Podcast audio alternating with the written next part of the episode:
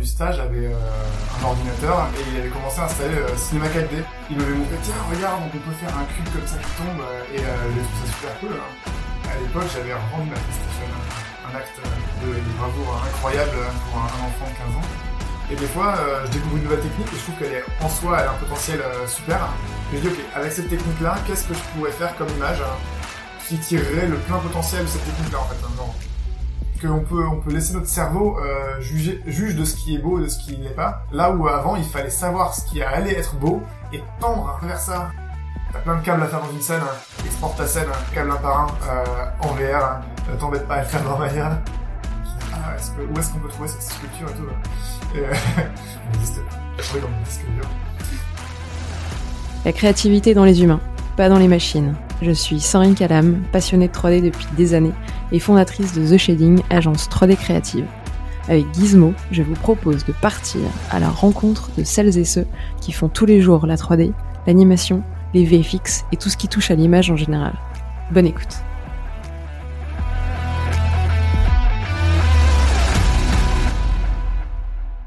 Salut Jean-Michel. Salut Sandrine. Bienvenue sur le podcast Gizmo. Je suis ravie d'enregistrer cet épisode avec toi. Ça va être l'occasion de euh, voir ensemble ton, parcours, euh, aussi ta vision euh, de la, 3D et des, différents travaux que tu peux faire et tu vas vraiment pouvoir nous les expliquer un peu plus en détail. pour commencer, je vais te demander de te présenter et d'expliquer un petit peu ton parcours et comment t'en es arrivé aujourd'hui à pouvoir être aussi reconnu et, et prendre du temps pour faire tes créations en tant que digital artiste questions d'un coup, mais je, vais, essayer de répondre. Euh, moi, ça fait, euh, j'ai commencé à faire de la 3D euh, vers 14-15 ans. J'ai eu la chance de faire un, participer à une petite euh, initiation à la stop motion hein, quand j'étais gamin dans un centre culturel. Hein. et donc on avait fait des choses avec la pâte à modeler, on avait pris des photos et on avait monté ça en première. Hein. donc on avait commencé à faire un peu de, un petit peu de, de stop motion comme ça. Et euh, l'animateur du euh, l'animateur du stage avait euh, un ordinateur et il avait commencé à installer Cinema 4D.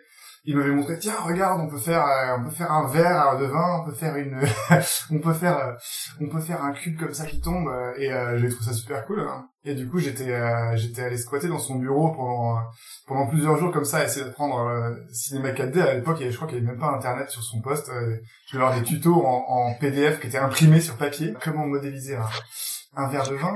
Et euh, du coup je dis ah, vas-y je commence à faire un humain et tout très mauvaise idée. Euh, toujours est-il que je, je, trouvais ça vraiment passionnant parce que j'aimais beaucoup faire de la maquette déjà à l'époque hein, mais euh, j'avais jamais assez de matériaux j'avais jamais assez de de moyens pour pour fabriquer ce que j'avais en tête parce que bah, forcément faire de la maquette ça demande beaucoup de patience aussi et, euh, pas mal de matériaux.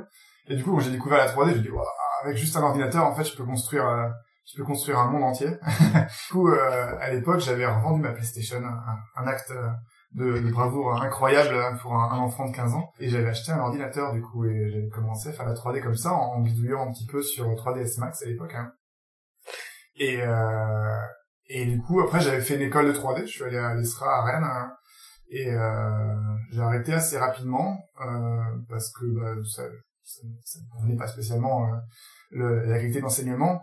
Et, euh, et du coup j'ai commencé à, bosser enfin donc j'ai quitté je crois l'école en, deux en cours de deuxième année. Et j'ai euh, j'ai suivi ma copine euh, de l'époque qui est maintenant ma femme euh, en Turquie. Euh, parce qu'elle avait fait Erasmus en, en, France. Et du coup on est on est retourné en Turquie ensemble. Et du coup j'ai commencé à bosser là-bas donc on est resté là-bas quatre ans j'ai bossé pour de la pub du long métrage donc euh, avec avec mon niveau, euh, mon petit niveau de deuxième année euh, de, de 3D, je pouvais là-bas quand même avoir un petit poste de junior sur des projets de publicité là-bas. Il y a des boîtes assez sympas. J'ai rencontré plein de super graphistes là-bas avec qui je suis encore très très proche aujourd'hui. Et, et, voilà, donc du coup, on a fait plein de projets là-bas. C'était souvent des projets courts, super rapides, parce que on avait quoi, deux semaines maximum pour faire les, enfin les images en général. Hein. Et, euh, et donc du coup, moi, ça me satisfaisait pas complètement. Enfin, du coup, ma, ma, carrière professionnelle et artistique, on va dire, enfin de graphiste et d'artiste, sont toujours un petit peu mélangées en fait, hein. parce que du coup, voilà, les, projets, euh, les projets pro me satisfaisaient jamais vraiment complètement euh, dans le, dans le, dans l'expression visuelle de ce que je pouvais, de ce que je pouvais faire. Hein. parce que, parce qu'au vu des délais, au vu des clients, la frustration, d'après toi, elle venait de quoi?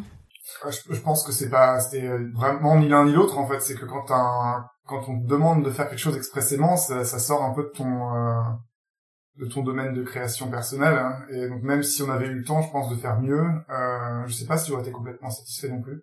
Enfin, si j'avais commencé à une image euh, comme Dorian, je pense que j'aurais sûrement eu une, euh, j'aurais sûrement eu une approche assez différente en fait. Je pense que sûrement cette frustration d'avoir bossé sur des pubs qui n'étaient pas forcément très intéressantes au début m'a donné envie d'explorer euh, plus un univers personnel. Hein. Et euh, peut-être que je l'aurais moins fait si j'avais été plus satisfait par la nature des projets à l'époque. Hein. C'est possible que ça aurait été différent. Peut-être que ça m'a justement encouragé à faire ça. Euh, après, je sais que même aujourd'hui, quand je bosse sur des projets intéressants, euh, c'est c'est toujours pas pareil que de que de tester ses propres ses propres choses. En fait. Donc, euh, toujours est-il que du coup, j'ai quand même beaucoup continué à expérimenter la 3D par moi-même euh, à cette époque-là et tout, enfin encore encore jusqu'à aujourd'hui. Et on est rentré en France, du coup, après, on a continué, j'ai continué à bosser pas mal pour des boîtes de pub parce que c'est ce que j'avais fait pas mal le plus en Turquie et, euh, et c'est ce que j'ai trouvé aussi en France en arrivant euh, avec mon, mon, background un petit peu généraliste, du coup, d'avoir fait euh, beaucoup de, de projets en petites équipes comme ça.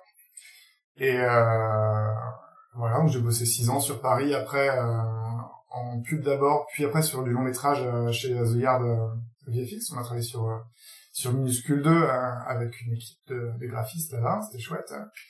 Et euh, en parallèle de ça, on montait, euh, on montait Creative Seeds avec une équipe de collègues aussi sur Rennes. Donc Creative Seeds, c'est une école de 3D, d'animation 3D qui a 4 ans maintenant. Et, et du coup, on a, du coup aujourd'hui, j'habite à Rennes et je avec mon chat. et et ouais, donc du coup, je suis à plein temps maintenant à l'école. Hein. Euh, à créer du contenu de cours, à enseigner, et euh, je continue à faire du travail euh, personnel quand je suis pas en train de faire du freelance pour euh, pour sur Paris. Donc, les semaines sont un peu chargées. Un résumé un petit peu un, petit peu brossé largement comme ça de de comment je suis arrivé là en, en nous mettant sur pas mal de choses. Ok. Et cette, euh, cette idée de créer l'école et, euh, et, vraiment de se donner les moyens de le faire avec un groupe de, copains, euh, elle vous est venue comment et c'était quoi l'ambition derrière? Pourquoi vous vouliez créer une, créer une énième école alors que le boom il avait eu lieu un petit peu avant ces quatre ans? L'initiateur du projet, c'est Camille Campion, qui a regroupé pas mal de gens autour de, cette idée-là. Au début, on avait commencé un, avec un groupe de un peu les mêmes, un peu les mêmes personnes. On avait commencé un groupe où on voulait euh, déjà faire des courts métrages ensemble, hein, euh, puis peut-être après faire une boîte de prod avec un modèle un peu alternatif. Hein. Euh, ça, ça s'est pas, ça s'est pas vraiment fait. On a commencé à faire des personnages, des choses comme ça, mais les gens étaient pas assez, euh, pas assez de temps hein, juste pour faire des courts métrages en plus de leur travail actuel. Hein. Et euh, c'est Camille qui a, qui a, qui s'est dit que ça pourrait être cool de faire une, une nouvelle école avec des valeurs un peu différentes. Euh, euh, il y avait une observation du marché un petit peu aussi euh, qui, qui, enfin, qui, on voyait beaucoup de généralistes, d'écoles généralistes qui formaient sur assez longtemps des, des profils très généralistes, des profils de réalisateurs hein, 3D qui trouvaient pas leur écho dans, dans le métier derrière. En fait, il y a très peu de très peu de réalisateurs 3D qui sortent des écoles. En fait, il y a, la, plupart deviennent graphistes derrière. Hein, euh, et donc animateur ou, euh, ou environnement artiste ou caractère artiste. Euh, et du coup, euh, on avait envie de faire une école qui spécialisait les, les, euh, les, les, étudiants plus rapidement. Et surtout une école aussi qui était euh, un peu différente dans la façon de donner les cours. Hein. donc on voulait, on voulait que les cours théoriques hein, soient des cours enregistrés. Ok. donc c'est ce qui se passe. Donc on a des cours qui sont enregistrés. donc les étudiants viennent à l'école un peu comme dans un studio. Ils ont ils ont tous leur poste de travail, billet écran, leur table de travail ils regardent le cours euh, en texte vidéo ou en vidéo, et le prof, au lieu du coup de donner le cours à tout le monde, il suit les étudiants qui sont en train de regarder le cours. La différence que ça fait, c'est que tout le monde peut regarder le cours à sa, à sa vitesse, hein, et le prof passe plus de temps hein, du coup à débloquer chaque personne de manière individuelle, hein, euh, plutôt que de, de restituer toujours le même cours tous les ans à tout le monde de la même manière. Hein. Et du coup, dans ces cours-là, il y a aussi une application, parce que tu dis ils sont, ils sont bloqués, euh, donc il y a quand même une partie théorique qui est jumelée avec de la pratique euh, pour que euh, quand au final tu as le cas d'application numéro 2, tu as peut-être 30% des étudiants qui vont être à, à tâtonner, à bloquer, et c'est là où toi tu arrives pour donner l'explication à chacun qui leur manque parce que ils l'ont peut-être pas assimilé ou pas compris jusque-là. En fait, ouais, ça, du coup, souvent les cours, en tout cas, on, on, prend vraiment les cours en commençant par la pratique euh, et en renvoyant par la théorie. Donc, par exemple, en première année, euh, moi, je leur fais construire euh, un, petit toujours avec des, requêtes. Hein, c'est le sujet de l'exercice. je leur fais je leur fais faire découvrir les textures, les, les matières, les lumières sur un petit exercice assez guidé. Euh, dans, un premier temps. Donc ça, en général, il n'y a pas trop de questions parce que bah, le cours est bien construit. et ensuite, euh, euh, ils, ils, doivent appliquer ce qu'ils ont vu pour faire leur propre image et développer leur propre univers. Et en général, c'est là que les questions intéressantes euh, émergent parce que du coup, bah, ils, ils sortent de, de, du cadre du cours euh, euh, qui, est, qui, qui est... donc c'est moins jalonné et c'est là qu'ils commencent à du coup bloquer sur des choses. Et c'est là que le prof peut intervenir pour justement pour apporter des connaissances supplémentaires en fonction de l'affinité de chaque étudiant ou pour débloquer juste une, une connaissance qui n'aurait pas été acquise à ce moment-là. Euh, donc voilà, donc, nous le, principe c'est qu'on voulait pas faire une école où euh, il y a un cours qui est restitué à la même vitesse pour tous les étudiants et où l'étudiant rentre chez lui, travaille et rend un exercice, rend un devoir hein, qui sera bon ou pas bon. On voulait faire comme dans une boîte de prod où, enfin, on peut pas à la fin d'une prod dire ah bah non ton plan il est pas bon, on le met pas dans le film. Ou genre il est pas bon mais du coup t'auras une mauvaise note, on le met comme dans le film mais t'auras une mauvaise note.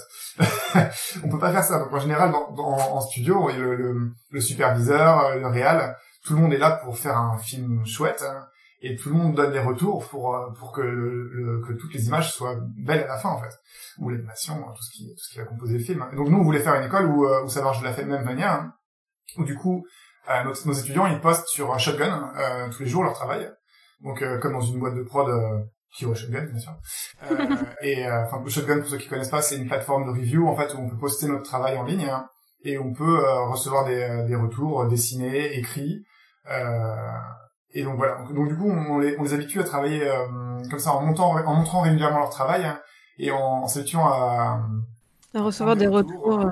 À, les, les, voilà, donc à, se détacher un petit peu de, du côté trop euh, égo qu'on peut avoir des fois dans, quand on, qu'on place dans une image hein, et à, s'habituer voilà, à, à, dire ok, c'est pas le premier jet que je fais qui va être le meilleur hein, et il y a quelqu'un qui est là pour me guider pour pour arriver pour arriver au 20 sur 20. Donc il n'y a pas de note à la Creative du coup, parce qu'on considère que si l'étudiant a joué le jeu et qu'il a montré son travail, qu'il a pris les retours du mentor, hein, euh, il, il, est censé arriver à un, résultat qui est, qui est, chouette à la fin. Quoi. Et ça, marche. Hein. Pour les étudiants qui jouent le jeu, en fait, il n'y a pas de, il a pas besoin de leur mettre des notes. Et puis chacun avance vraiment à des, dans, à des vitesses différentes et dans des, dans des spécialisations un petit peu différentes. En fait, du coup, euh, il y a quelqu'un qui va être très fort euh, pour faire des, des, images cartoon, l'autre qui va être très fort dans faire des images réalistes. Hein. Et c'est pas pour autant qu'il y en a un qui est mieux que l'autre, et pour autant, si on les évaluait sur la même grille euh, de, de notation, il y en aurait un qui, euh, qui serait forcément des, un peu dévalué par rapport à l'autre. Hein. Voilà, c'est un peu, l'idée de, de, de, cette école, on appelle ça un studio, un studio école, hein. Euh, parce que vraiment c'est à ça que ça ressemble. On a des départements de spécialité, on a des open space, hein. les profs, ça ressemble un peu plus à des superviseurs qu'à des profs. Hein. et tous les superviseurs, enfin tous les profs ont été superviseurs en général une bonne partie de leur carrière avant de, devenir prof en fait. Hein. Et du coup, comment vous répartissez les élèves euh, Parce que vous avez, du coup, vous êtes des profs avec des spécialités ou vous êtes des superviseurs de projets et chacun a son année. Comment on se découpe ensuite euh, ces, élèves et ces projets euh? En première année, en fait, on a un, tronc commun où les étudiants vont, vont découvrir un petit peu toutes les, toutes les, toutes les matières en quelque sorte. Hein. Donc ils vont ils vont découvrir la modée, après ils vont découvrir un peu de rigging, un peu d'animation, un peu de, de surfacing, lighting, et ils vont faire un premier petit court métrage. D'ailleurs, ils font deux petits courts métrages euh, en première année, euh, tout seul, pas en équipe pour l'instant, et euh, sans rentrer dans des, dans des niveaux de détail trop euh, trop poussés pour que ça n'en dégoûte, pas non plus euh, trop tôt certains de certaines de certaines disciplines. Hein. Et à la fin de la première année, en général, émergent assez rapidement des, des préférences en fait. Hein. Donc on voit on voit très vite les personnes qui ont vraiment envie de faire que du mouvement, ou les personnes qui ont envie de faire vraiment du rigging, ou les personnes qui ont envie de faire du personnage ou de l'environ. Et en, en, deuxième année, du coup, ils spécialisent dans une dans une voie. Et là, on a des profs. Alors, en première année, du coup, on a des profs qui sont plutôt généralistes, hein, donc vraiment généralistes euh, au sens large, donc qui va vraiment de la, la modée, en passant par l'anime, euh, rig, euh, jusqu'au rendu. Et, euh, et en deuxième année, quand les étudiants se spécialisent, hein, on a des profs qui ont chacun leur spécialité. donc, on a un prof de rigging, un prof de FX, un prof de modeling, un prof de bah, surfacing, environ, un prof de cara modeling, cara surf, prof de prof de prévise aussi. Euh, et donc voilà, donc chaque, chaque prof euh, en général encadre des ateliers qui sont plus spécifiques euh, à ces matières-là. Et euh, quand on suit après leur euh, leur, leur film d'équipe, parce qu'en deuxième année du coup l'intérêt de faire des spécialisations, c'est qu'ils commencent à travailler en équipe pour faire des des films un peu plus en, en, ambitieux. et là du coup Un peu comme dans la vraie vie. On les encadre, on les encadre du coup dans leur dans leur choix au fur et à mesure. Donc chaque prof superviseur, euh, prof superviseur est, est, là pour valider leur choix au fur et à mesure, les aider dans, en fonction des ateliers, parce qu'il y a des ateliers où on va on va plus les les les, les couver, on va dire, euh, enfin, limiter les enjeux ou euh, limiter les risques qu'ils vont prendre. Et puis il y a d'autres ateliers où ils vont être un peu plus libres justement de d'expérimenter. Donc ils pensent qu'ils savent faire et on les laisse faire hein, et ils voient, ils se rendent compte de ce qu'ils savaient et de ce qu'ils savaient pas et, et euh, voilà. Donc, euh, et, et dans ces cas-là, il y a, y a des espèces de débriefs où justement vous leur expliquer les problématiques et, que quelque part, comme en production, vous allez devoir limiter les risques, les risques parce que l'équipe est pas assez euh, mûre et mature pour techniquement suivre et, et délivrer les plans euh, qu'ils aimeraient faire, mais qu'aujourd'hui euh, c'est beaucoup, aujourd'hui c'est beaucoup trop tôt. Et, euh, et derrière, quand là tu énonces des plans où ils se sont plantés et ils pensaient savoir le faire, est-ce que vous prenez le temps ensuite de bah, revenir là-dessus et apporter les différents éléments? Pour qu'ils soient un peu plus conscients de euh, ce qu'ils sont capables ou non de faire euh, aujourd'hui. Ah oui, oui. On fait, on fait même en cours de route. Hein. On n'attend pas, on pas complètement qu'ils se prennent le mur non plus. c'est pas, c'est pas l'idée. Mais euh, oui, bien sûr. Bah, il y a des débriefs en fin de, en fin de projet. Il y a des débriefs justement pour voir ce qui a bien marché, ce qui a, ce qui a moins marché. Euh, et euh, en cours de route aussi, de toute façon, parce qu'on met des milestones pour faut dire bon à tel moment là vous voyez bien que vous allez avoir du mal à sortir ces plans là en animation peut-être ou, en, rendu. Donc bah, il va falloir soit soit limiter un petit peu la longueur des shots euh, soit optimiser un peu plus cette scène ou cette scène là donc euh, il y, a, y, a, du conseil qui se fait en cours de route aussi euh, selon la longueur des projets. Si c'est des projets très courts bah, bon, bon on peut les laisser faire ce choix là ça sera suffisamment le projet est suffisamment court pour que pour que le la, le il n'y a pas suffisamment de problèmes pour que ça, ça pète avant la fin du projet. Quoi. Du coup, tu dis, c'est pas grave, ça, ça pourra endommager un petit peu la qualité de ce que vous aviez en tête au début, mais euh, ça n'empêche que vous aurez fini votre film. Et puis, euh, globalement, on est sur des problèmes, euh, des problèmes de gens aisés, parce que globalement, ils finissent leur film, les images sont bien, donc il n'y a pas de, il a pas de souci, mais c'est toujours le l'attente versus le, résultat qui des fois reste à, jauger un peu, quoi. où, mettre le curseur et, et justement bah, toujours les engager dans le projet, qu'ils apprennent euh, avec un délai qui est, qui est imposé euh, forcément. Euh, ça t'a appris quoi, toi, en termes de, de personnes, de devoir enseigner, transmettre et monter ce projet avec avec des copains? Ah, Plein de choses. moi, j'ai l'impression, mais même même mon expérience de supervision sur minuscule avant de monter l'école, hein, parce que j'avais toujours été superviseur un petit peu dans mes dans mes projets en pub mais de, de, de superviser un long métrage et de monter une école, je trouvais que c'était assez euh, assez similaire finalement euh, dans la rigueur que ça exige de euh, dans la passation des informations. moi j'ai appris beaucoup de choses en fait en, rédigeant mes cours, hein, en essayant de rationaliser euh, mon savoir hein, pour le transmettre. Hein. J'ai eu l'impression de, de, consolider énormément ma base théorique de maîtrise de la 3D, justement en, en, essayant de rationaliser tout ce que je faisais de manière un peu intuitive euh, et du coup, j'ai eu l'impression vraiment de consolider mes bases de, de, des connaissances de ce que je faisais de manière intuitive. Et je pense que ça va me permettre aussi de, de, de construire de manière plus saine par-dessus des nouvelles expérimentations, des, des, nouveaux apprentissages, parce que du coup, la base sera vraiment euh, vraiment plus, plus solide. Quoi. Donc, euh, ouais, en, en, créant les cours, je trouve qu'on apprend énormément de choses.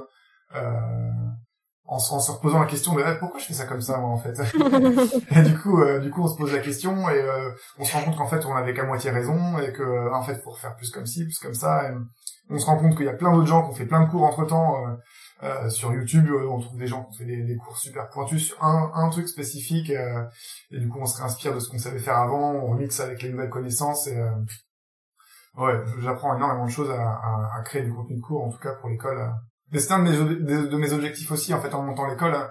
J'avais vraiment envie, en tout cas, moi, depuis que j'ai quitté l'école, hein, euh, j'avais vraiment envie de retrouver cette ambiance où on crée, euh, on crée des films hein, euh, sans, sans client euh, et sans, sans vrai objectif de vendre quelque chose euh, derrière. et du coup, vraiment juste de faire de l'image pour faire de l'image et bosser en équipe, voilà, avec des gens qui ont vraiment juste une passion pour apprendre des nouvelles choses. Euh, ça, c'est quelque chose qui me motivait vraiment en montant, en montant Creative Seeds. Et, euh, et aussi, je me disais, c'est un peu, c'est un peu, c'est un peu, un peu, un peu forcé, mais, mais euh, que j'avais, je me dis, j'aime tellement faire de la, de recherche et développement. Je me dis que si un jour, hein, j'ai plus envie de faire de la recherche et développement, je serais triste en fait. Et je me dis que l'école, avec les étudiants qui ont toujours envie d'apprendre des nouvelles choses, toujours plus, hein, ça m'empêchera de de ne plus avoir envie de faire de recherche et développement. t'es, tenu, t'es tenu par ça et tu, t'es comme obligé de te tenir tout le temps à jour, de le transmettre et même eux te posent encore, à mon avis, des questions. Euh, ouais. année après année que. Les recherches, qui, les recherches qu'ils font eux-mêmes aussi. En fait, moi, j'essaie d'entretenir un lien étroit avec mes étudiants en sortant aussi, parce que je sais que je sais qu'ils vont continuer à faire des recherches. Alors, je leur ai, je leur ai montré une voie, puis ils vont ils vont commencer à, à chercher des nouvelles choses.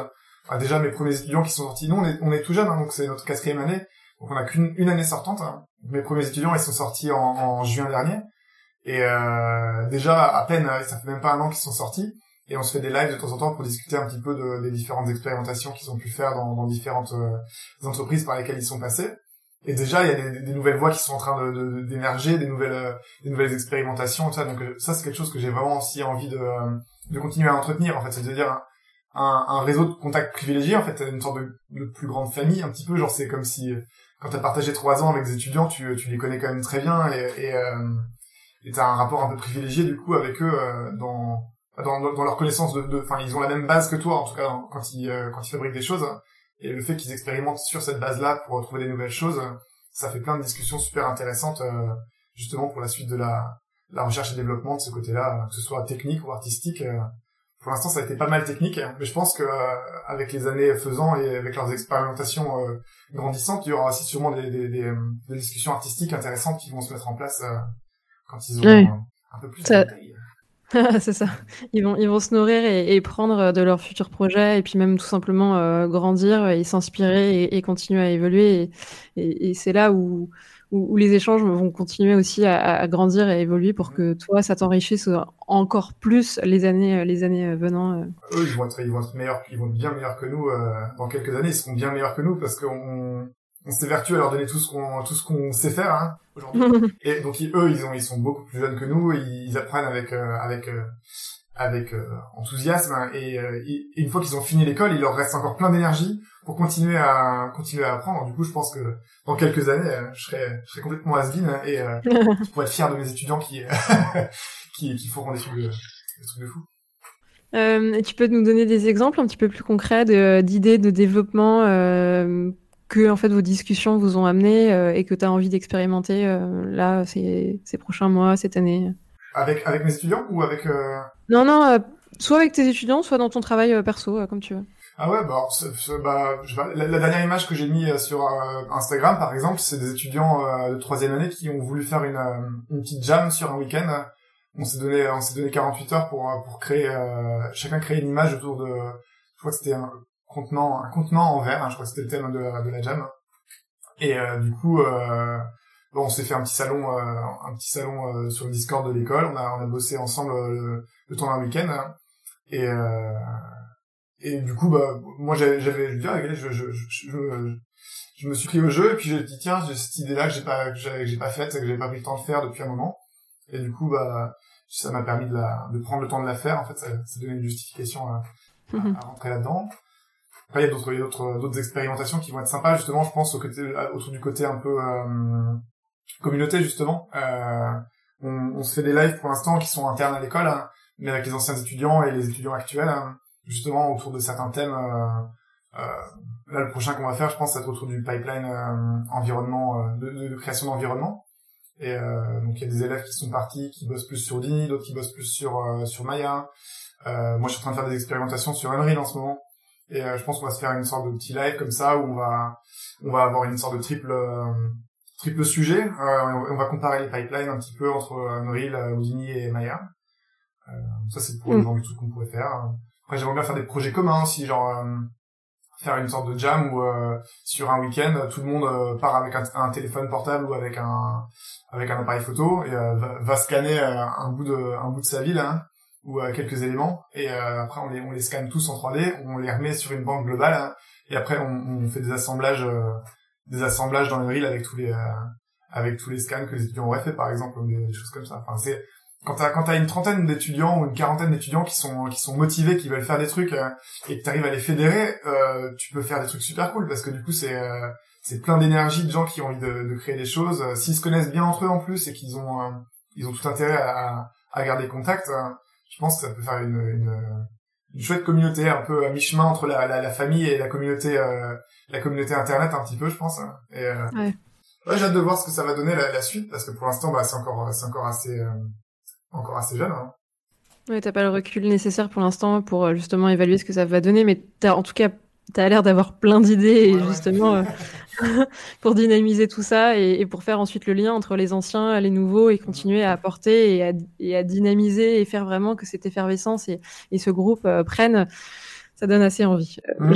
J'entendrai bien euh, statut étudiante pour voir ça de l'intérieur. Ouais, ouais, c'est ça. Je pense qu'on... Et puis on verra, je pense qu'au fur et à mesure aussi comment, de, de comment on structure les choses, euh, peut-être qu'on ouvrira aussi un peu à l'extérieur, un peu plus. On est déjà, en général, on les ouvre à l'extérieur, hein peut-être que les lives, euh, s'ils sont plus structurés un jour, on les ouvrira peut-être aussi du coup euh, un peu plus à l'extérieur justement pour avoir euh, des retours d'industrie un peu. je sais que Dorian avait participé à un live, un coup c'était sympa. c'était fait de manière un peu informelle parce qu'un des étudiants bossait chez Limite, hein. mais peut-être qu'on fera, qu'on fera plus, un peu plus organisé bientôt aussi ce genre de choses. Ok. Et en termes d'échelle, vous avez envie de grossir et et je sais pas de pouvoir euh, encore plus accueillir des étudiants et, et vraiment à vocation de d'imposer un peu votre modèle qui se veut un peu alternatif et moins dans les codes euh, des, des autres écoles ou au contraire euh, vous avez envie de rester une petite école un peu outsideuse avec son, son propre modèle? Nous, ça va être plutôt une petite école, je pense. Enfin, une petite école, c'est relatif, hein, parce que les écoles de 3D aujourd'hui, dans les grosses écoles, on parle plutôt d'écoles qui vont avoir entre 600 et 1000, 1000 étudiants, comme des écoles comme comme Artefix, par exemple, qui sont qualitatives, euh, mais qui commencent à être un peu plus euh, un peu plus anciennes et un petit peu plus volumineuses. Nous, on vise pas plus, enfin, on vise euh, entre 200 et 300 étudiants maximum. Hein. Euh, en fait, on, on, veut trouver un équilibre entre le nombre de profs et le nombre d'élèves. Hein. Donc, on veut vraiment qu'il y ait toujours un prof pour 15 élèves hein, et qu'il y ait suffisamment de profs pour représenter tout l'écosystème de fabrication d'un court métrage. Ça, c'est un truc qui est particulier aussi à Creative Seeds, c'est que tous les profs sont associés de l'école. Et donc ils ont tous une part de une part de décision dans l'école euh, égale. Hein. Euh, on est au salaire unique aussi. Et euh, et du coup on veut que on veut que le savoir reste un peu au sein de l'école en fait que les que les profs soient fixes. Euh, on n'est pas avec des, on va on aura des intervenants aussi je pense dans le futur. Hein, mais on cherche principalement pour l'instant à consolider une, équipe de professeurs hein, qui soit euh, vraiment le noyau et le noyau du savoir. Donc par exemple moi tous les ans je suis les films d'étudiants si on a réussi à faire quelque chose une année ou si les étudiants ont réussi à faire quelque chose une année, je veux être au courant de comment ça a été fait et je veux garantir que les que les prochains euh, puissent le faire aussi ou qu'ils aient enfin qu'on ait une sorte de, trace du savoir un petit peu euh... moi dans ma tête vraiment le, le mon fantasme c'est faire un, un, un, labo de recherche en fait. C'est euh, c'est plus comme une université où on aurait du coup euh, un savoir qui qui, qui s'accumule euh, et qui est avec des personnes qui peuvent être un peu pérennes et, et, et qui sont garantes de ce savoir là et pareil sur le, la communication entre les profs. Hein. Euh, je vois tous les ans quand il y a un nouveau prof qui arrive, hein, euh, au début, bah, il faut que qu'il rencontre l'équipe, qu'il voit quelle est notre pipeline, euh, qui fait quoi dans l'équipe, quelles, quelles sont les forces et les, les faiblesses de chacun, euh, que ce soit en termes techniques ou en termes caractériels, hein, euh, pour harmoniser un petit peu l'équipe. Hein.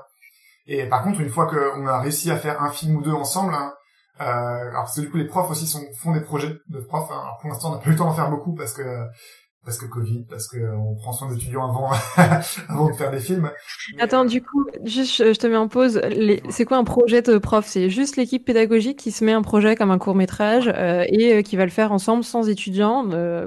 Ouais, c'est ça. Ouais. En gros, euh, en gros, on veut que les profs euh, gardent la main parce que justement, comme on a des profs qui sont internes à l'école hein, et qui supervisent la majorité du temps, on veut que les profs continuent à construire hein, de l'image pour être toujours au fait de bah, de ce qu'ils réclament à leurs étudiants en fait hein. euh, pas pas râler ah, ça fait ça fait trois semaines t'es là-dessus euh, comment ça se fait que ce soit pas encore fini euh, ah oui mais quand tu le fais toi-même tu te rappelles plus que en fait ça prend du temps de faire ça ou euh, ou peut-être que justement tu tu donnes pas le bon conseil parce qu'en fait tu vois pas que l'étudiant est en train de se se, n'arrive pas à se dépêtrer d'une situation que tu aurais pu toi en, en, le faisant deux semaines avant euh, dire attends tiens j'ai une, une bonne solution l'autre jour quand j'ai fait ça j'ai résolu comme ça et en gros en gros on veut que les profs continuent à pratiquer pour assez euh, cohérent quoi dans ce qu'ils dans ce qu'ils enseignent euh, et pour continuer la, la, recherche et développement aussi pour continuer à, à, avoir des meilleures euh, des meilleures façons de construire donc d'une année sur l'autre voilà on, on, sent aussi dans la façon dont on dirige nos étudiants dans leur structure de, de projet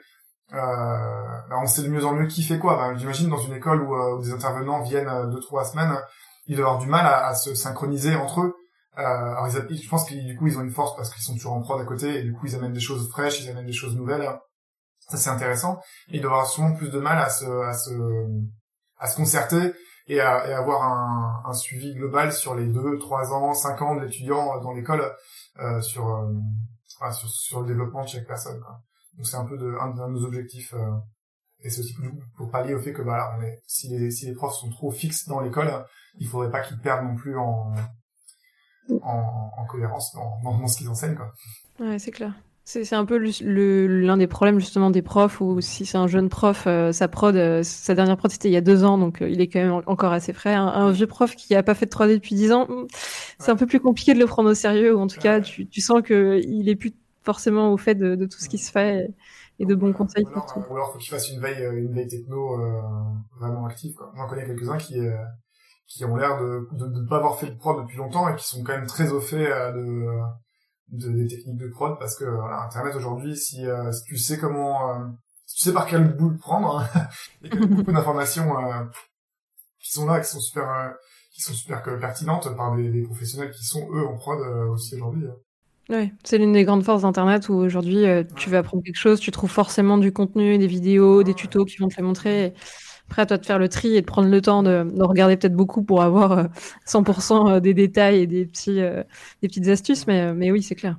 C'est ce qu'on fait, c'est ce qu'on offre à nos étudiants. En fait, c'est une sorte de raccourci, une sorte de raccourci dans, dans, dans ce qui peut proposer Internet justement, parce que quand tu démarres aujourd'hui, tu regardes une vidéo, si tu connais pas du tout, si tu connais pas du tout la 3D, par où commencer, quel logiciel prendre, quelle méthodologie adopter aussi, parce que souvent les tutos, ils ils vont t'apporter une solution technique à un problème spécifique, mais ils vont pas forcément parler de méthodologie globale hein, de, euh, de construction. Euh, en, en, en, cherchant, il y a tout. Hein, il y a moyen de, de construire une méthodologie juste à partir de des différents tutos qu'il y a en ligne, hein.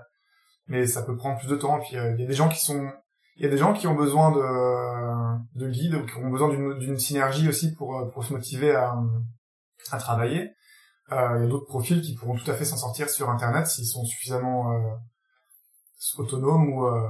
mais encore je pense qu'il manquera toujours le, côté euh, travail d'équipe euh, retour sur son travail hein, euh, interaction voilà avec avec des avec des superviseurs interaction avec des collègues et, ça c'est des choses que tu peux pas vraiment pratiquer tout seul sur internet sans non c'est clair. une communauté où tu travailles de manière un peu structurée quoi. Et puis surtout, ça, ça, les, ça les forge un peu à, accepter les, les retours, les critiques et, et et ça fait malgré tout partie du, du processus de développement et, et d'un projet. Et c'est sûr que si faire de la 3D tout seul euh, devant son ordi dans sa chambre, ça te prépare pas à la vraie vie quand tu vas être en production et que euh, mmh.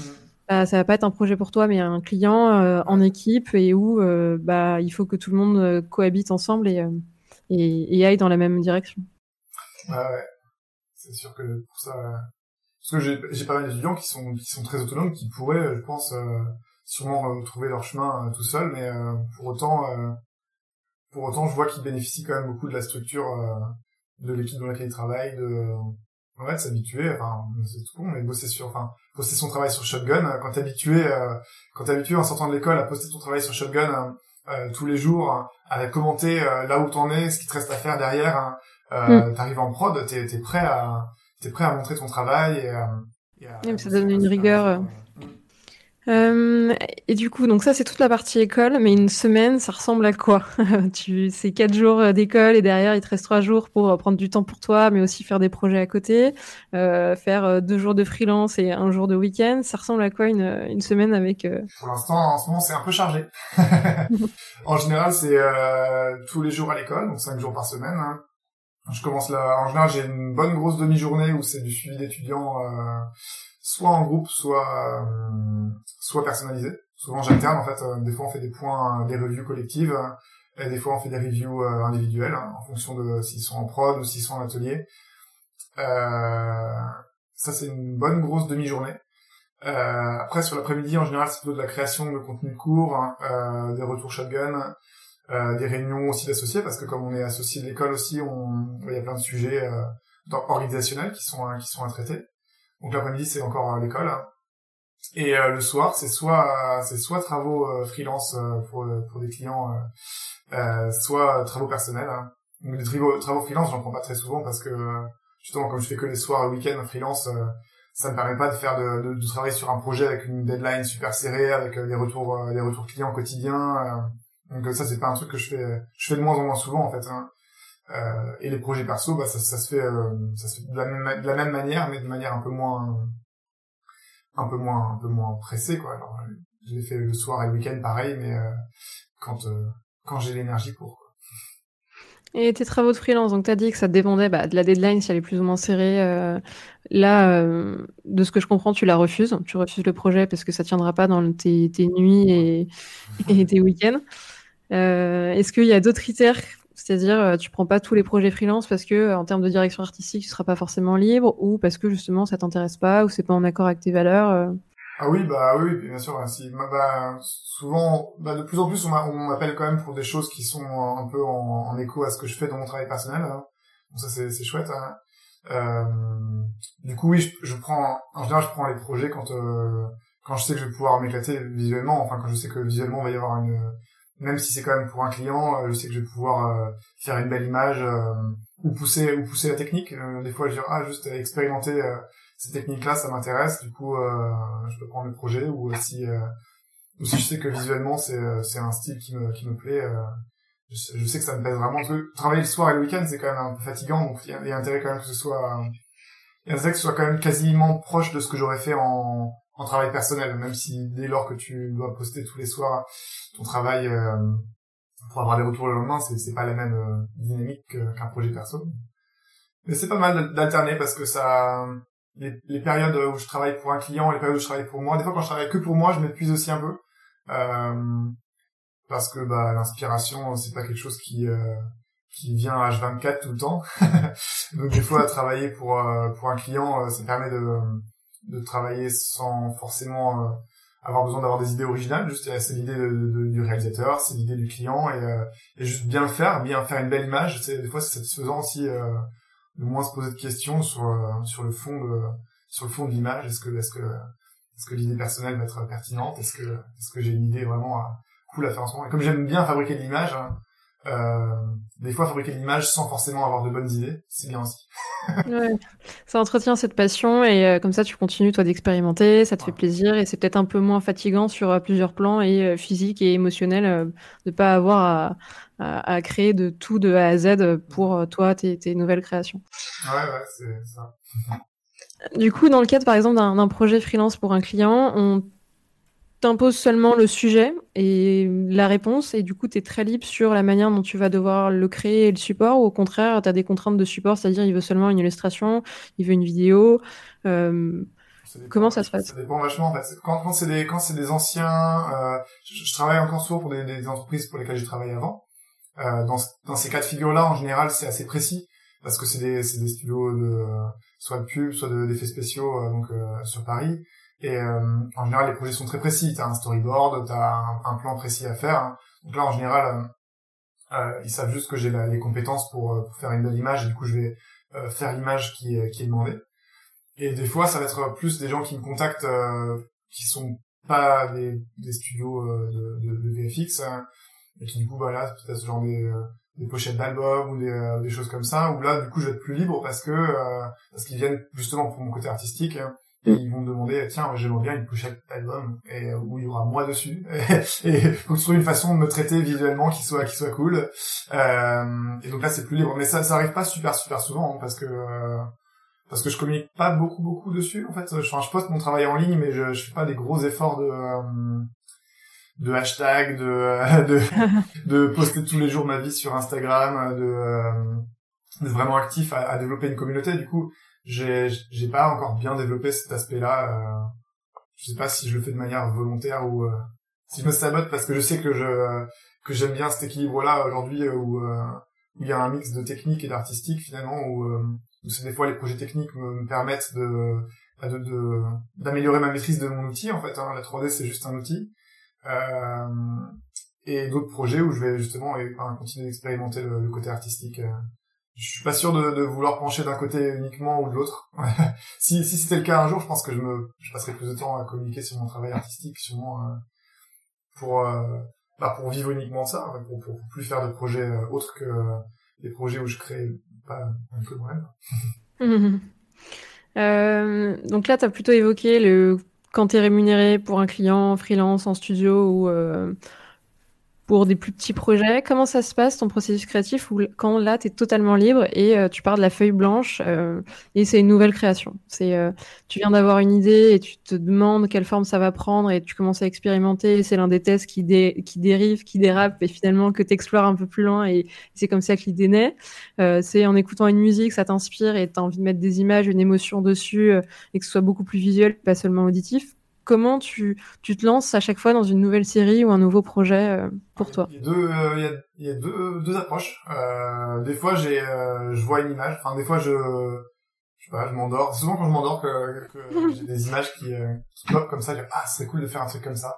Et, et en général, bah, du coup, là, j'utilise les techniques qu'il faut pour faire cette image-là, parce que je, du coup, je, je sais l'image que je veux faire, et du coup, je, je commence à travailler dans cette direction-là.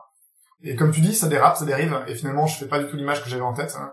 Mais c'est ça aussi qui est cool, parce que euh, quand t'as pas de client, tu peux te laisser euh, porter ce qui est plus beau, en fait, hein, ou ce qui marche le mieux, et tu dis, ah bah, en fait, je pensais pas faire ça, mais euh, naturellement, je tends vers ça, donc euh, je laisse je laisse dériver le, le, le thème, le sujet, l'aspect, parce que c'est ça qui est cool, justement, quand tu fais un projet perso, c'est que t'es pas obligé de t'entêter à à trouver à toi-même que ta première idée était la bonne. Hein. Comme tu l'as dit, tu l'as dit à personne cette idée-là, t'es pas obligé de, de, de t'y tenir. si tu l'annonces et tu dis je vais faire ça, bah là t'es obligé de le faire. Mais euh, mais si tu l'as dit à personne, non non, c'était mon idée principale. C'est ça que je voulais faire. Depuis le début, je savais que ça allait être comme ça, ça allait être super. Donc euh, ouais non, je me laisse assez libre de de, de faire ce qui euh, ce qui marche. Et euh, plutôt drivé par la technique, hein, parce que moi j'ai quand même un j'ai quand même une appétence pour euh, découvrir des nouveaux logiciels, découvrir des nouvelles techniques. Et des fois, euh, je découvre une nouvelle technique et je trouve qu'elle est en soi, elle a un potentiel euh, super. Et je dis, ok, avec cette technique-là, qu'est-ce que je pourrais faire comme image hein, qui qui tirerait le plein potentiel de cette technique-là en fait. Hein. cet outil-là, il est cool pour faire ce genre de choses. Hein. C'est-à-dire que je vais pouvoir faire rapidement quelque chose qui va avoir qui va avoir un, un aspect chouette avec cette technique-là. Qu'est-ce que je peux, euh, qu'est-ce que je peux faire justement en utilisant cette technique-là? Donc des fois c'est l'inverse. des fois j'ai une inspiration et je, cherche la technique pour faire euh, ce que j'avais comme inspiration initiale. Et des fois ça va être la découverte d'un nouvel outil qui va me dire ah en fait ça ouvre tel potentiel. Qu'est-ce que je pourrais faire comme image avec? Et du coup euh... ça devient le prétexte à l'image et au projet. C'est pour ça que j'affectionne beaucoup la, la, recherche et développement parce que voilà, chaque chaque outil a un petit peu un langage visuel. Hein. Chaque nouveau logiciel va te permettre de faire des choses euh, nouvelles hein. et euh, toujours expérimenter en combinant. C'est un peu de l'alchimie en fait. Ah, si je mets du ZBrush, puis du Machine, puis du euh, puis du Houdini, hein, dans l'autre sens. Ah et du coup, euh, il y a moyen de il y a moyen voilà, de, de, tomber sur des résultats qu'on n'a pas trop pas trop envisagé en fait. Surtout avec tout ce qui est maintenant scan 3D, modélisation procédurale, tous les nouveaux outils de texturing, les moteurs de rendu aussi qui sont de plus en plus performants ça, ça, ça permet vraiment de commencer à avoir un feedback hein, euh, rapide hein, de, de, de, quelque chose qu'on fait. Là où, là où la 3D il y a quelques années encore était très laborieuse, hein, c'était long de d'atteindre un, visuel et donc on pouvait pas euh, y arriver par erreur. On pouvait pas, on pouvait pas mettre une lampe, tester le truc rapidement et ah quand je la mets là en fait c'est vachement et le, le, résultat est tellement rapide qu'on peut on peut laisser notre cerveau euh, juger juge de ce qui est beau et de ce qui n'est pas. Là où avant il fallait savoir ce qui allait être beau et tendre, vers ça et euh, et, euh, et vraiment avoir une vision initiale en fait. Alors que maintenant on peut vraiment un peu comme des artistes euh, enfin plus, plus traditionnels qui je sais pas qui jouaient avec des sa palette de couleurs ou, ou, les aléas de l'encre ou, de l'eau tomber sur des résultats qui sont chouettes et, et avoir des, des, choses qui sont plus proches de de l'analogique en fait, euh, euh, alors qu'on est encore en, digital quoi. Mais c'est ouais, je pense qu'on on vit des évolutions euh, techniques tellement folles aujourd'hui. et C'est comme à l'époque où il y avait encore des aficionados du, du, du vinyle. Et je pense qu'il y en a encore et ils vont me tuer si, si je dis ça. Mais mais on arrive à avoir du son 32 bits maintenant, 64 bits. Et l'oreille humaine n'est plus capable d'entendre la nuance entre les deux si l'outil de captation et l'outil de, rétribution du son est, bon, euh, l'acquisition numérique euh, est, euh, tout à fait aussi bien maintenant. Et donc je pense que les outils 3D évoluent aussi vachement vers ça. La vitesse des temps de rendu, la, capacité des, des logiciels comme ZBrush à faire une modélisation super fine où on va avoir des, millions de polygones et on peut vraiment faire des choses qui, qui, vont avoir une patte physique, quoi, qui vont avoir une patte réelle et, et on peut vraiment commencer à gommer gommer la frontière entre le entre le numérique et et l'analogique et, euh, et commencer à faire oublier un petit peu le, le, le médium 3D comme un comme une fin en soi en fait. C'est pas moi on dit artiste digital hein. euh, l'objectif l'objectif ce serait qu'un jour on dise que je suis un artiste. Et, pas digital enfin dire oui euh, on dit bah ok on peut dire artiste peintre et artiste sculpteur c'est vrai. On pourrait dire artiste digital. Au final c'est juste l'outil qui vient qui vient qui vient derrière le nom de l'artiste en fait. Et euh, il faudrait pas que la 3D en soi soit une soit ouais c'est pas une fin en soi en fait. Il faut il faut que l'image euh, raconte quelque chose et qu'elle ait, elle ait son euh, son, émotion son univers oui c'est c'est intéressant ce que tu dis que vraiment l'évolution de la technique euh, et des technologies ont enfin réussi à créer un peu l'accident, euh, ce qui euh, peut rendre une peinture, une aquarelle magnifique et que on était incapable de prédire à l'avenir en, en, amont mmh. de la création et, et, qui se produit vraiment à l'instant T. Et ça, ça ouvre un peu le champ des possibles des créations et, et créer ces, bah, ces, ces créations qui sortent un peu de nulle part et qui permettent d'aller encore plus loin qu'une idée préconçue. Mmh dans tes expérimentations et tes différentes euh, techniques et process, euh, j'ai cru voir que tu as intégré pas mal la VR de plus en plus dans tes travaux euh, et, et d'un point de vue extérieur, je trouve que ça ça paraît pas si instantané ou instinctif que ça. Euh, j'aimerais bien avoir ton retour là-dessus. Si au contraire ça enlève une barrière, c'est-à-dire d'être totalement immergé dans un univers 3D, euh, on a peut-être un peu plus l'impression que c'est palpable euh, en étant vraiment dedans. Et en même temps, en voyant de l'extérieur, je, je, reste un peu dubitative. Alors, ça, ça, ça, ça, rejoint un petit peu le, la, la... le deuxième type de projet, c'est la technique qui justifie l'image. Hein. Euh, la, la, VR, c'est très fort pour certaines choses. En fait, c'est très pratique pour certains types de choses. Hein. Et ça va être extrêmement peu pratique pour d'autres types de choses. Hein. Euh, en VR, ce qui est, ce qui est assez fou, c'est qu'on peut prendre un objet, le rotater, le, tourner, le, trans, le, le, transformer et le, et le faire grandir hein, euh, avec une seule main. Euh, là où en, en, 3D, il faudrait prendre l'axe X, l'axe Y, monter, tourner après, faire ton scale. Là, là, tu, tu peux vraiment prendre ton objet, le placer. Euh, et donc il y a tout ce qui va être placement d'objet dans, dans l'espace. Hein, ça va être super naturel. Hein. Euh, j'ai fait une pièce euh, comme ça c'est Flower Figures 5, euh, hein, si tu veux mettre une image plus tard. Euh, et, et, et, je m'étais amusé justement euh, à prendre le contre-pied du procédural hein, et, à, et à placer une par une les pétales hein, qui composaient ce corps féminin, justement me disant qu'il y aurait un côté plus plus analogique de, par le, les, les choix de placement, le, le, fait que le fait que ce soit pas placé avec des particules sur Houdini par exemple, ce serait moins mécanique Mm. Et, euh, et, au lieu de passer, au lieu de passer, je sais pas, euh, deux trois jours à trouver un système qui place les écailles de manière automatique, euh, je me suis dit bah c'est pas grave, je sais ce que je veux, je vais venir les passer une par une à la main, euh, ce sera plus rapide. Et en plus de ça, il y aura un, il y aura un côté plus bah, fait main à la fin, qui, euh, qui en résultera. Après, la VR, c'est pas, c'est pas bon pour tout. Hein. Déjà, au bout de 40 minutes, quand t'as le casque sur la tête, hein, tu commences à être fatigué. Euh, il, faut, il faut se servir pour moi de la VR pour les choses qui sont, qui méritent de. si par exemple, ça m'est pris 10 heures à faire sur Maya, je pense que ça vaut le coup d'y passer 40 minutes euh, en VR. Hein. Parce que le, la fatigue que je vais accumuler en 40 minutes dans, dans la VR, ça va être équivalent à 3 heures, 3-4 heures de Maya par exemple. Euh, donc euh, il faut que ça, il faut que ça vaille le coup. Il faut, faut, que ce soit du coup des, des, parties de la VR qui sont qui sont chouettes à utiliser. Après le, le un, un, je trouve un, un, aspect trompeur de la VR aussi, c'est euh, quand on se sert de l'outil VR pour créer des images qui vont être vues en 2D, pas en pas en VR. Hein. C'est que quand on est dans la VR, on a un, ressenti de ce qu'on fabrique qui est euh, qui est beaucoup trop cool par rapport à ce qu'on voit à la fin en 2D. Donc euh, on est dedans, on fait le truc, ah ça a l'air super, euh, on est content de ce qu'on crée parce que justement il y a ce côté physique, on, peut percevoir les formes de l'objet. Et quand on quand on ressort de la VR et qu'on filme le, ce qu'on a modélisé ou ce qu'on a assemblé, des fois il y a une grosse déception. en fait, c'est pas si cool que ça. et il n'y a pas la possibilité de mettre comme une espèce de caméra pour euh, justement avoir juste un retour 2D de ce que tu es en train de faire et de voir en volume C'est ce que je montre dans, dans, mon, dans mon breakdown là, que j'ai fait sur euh, la, le décor tout vert il y a pas longtemps. J'ai fait une sorte de décor avec des, des, des, des énormes troncs d'arbres euh, mm, mm. avec d'autres forêts qui poussent dessus. Dans le breakdown, on peut voir à un moment, je, je sors une sorte de moniteur hein, et je peux avoir une vue 2D dans la VR hein, de ce que je suis en train de filmer. Donc ça, ça marche pas mal pour ces compositions, mais il faut se dire qu'on a quand même deux écrans HD devant les, devant les yeux, et que quand on met un écran dans la VR, hein, ça occupe quelques pixels de l'écran HD qu'on a devant les yeux. Donc là, le ressenti, on, on sent, on sent les formes principales, hein, mais on sent pas, euh, on, peut pas voir vraiment euh, comme si on regardait notre, notre, image sur un gros écran 4K euh, bien bien fixe. Donc on, on s'habitue en fait, on, on, trouve des on trouve des des façons de des façons de travailler justement entre les deux. Euh, mais je, voilà, après, après, je trouve que la, la VR c'est chouette pour euh, tout ce qui va être euh, sculpture dans l'espace. Hein. Ouais. C'est incroyable de pouvoir travailler, travailler en trois dimensions directement en fait, sans sans avoir être, sans être lié à la topologie ou ou à des, des, des, polygones à construire. On est vraiment un côté vraiment sculpture dans, dans l'espace qui, qui est, super chouette. Hein.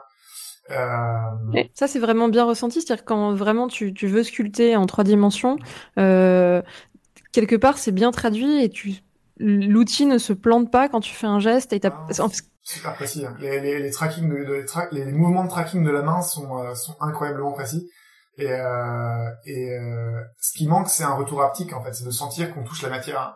ouais. du coup c'est c'est pas facile quand on sent pas euh, la résistance de la matière hein, pour sculpter pour venir graver une matière il faut il faut il faut être précis et rester en surface de la matière pour la graver autrement on fait un gros trou dedans et donc euh, comme il n'y a pas le voilà ce retour haptique après, les applications sont encore en développement en fait. Je sais pas si, euh, j'espère que le, il y aura quand même un marché suffisant euh, d'utilisation de ces logiciels-là pour qu'ils continuent à être développés. Et euh, parce que euh, clairement, on voit qu'avec moi, j'ai toujours le même casque. Hein. Je me suis acheté un casque il y a, a 5-6 ans, je sais pas, et euh, c'est toujours le même. Il y en a plein de nouveaux qui sont sortis, qui sont bien meilleurs que celui que j'ai.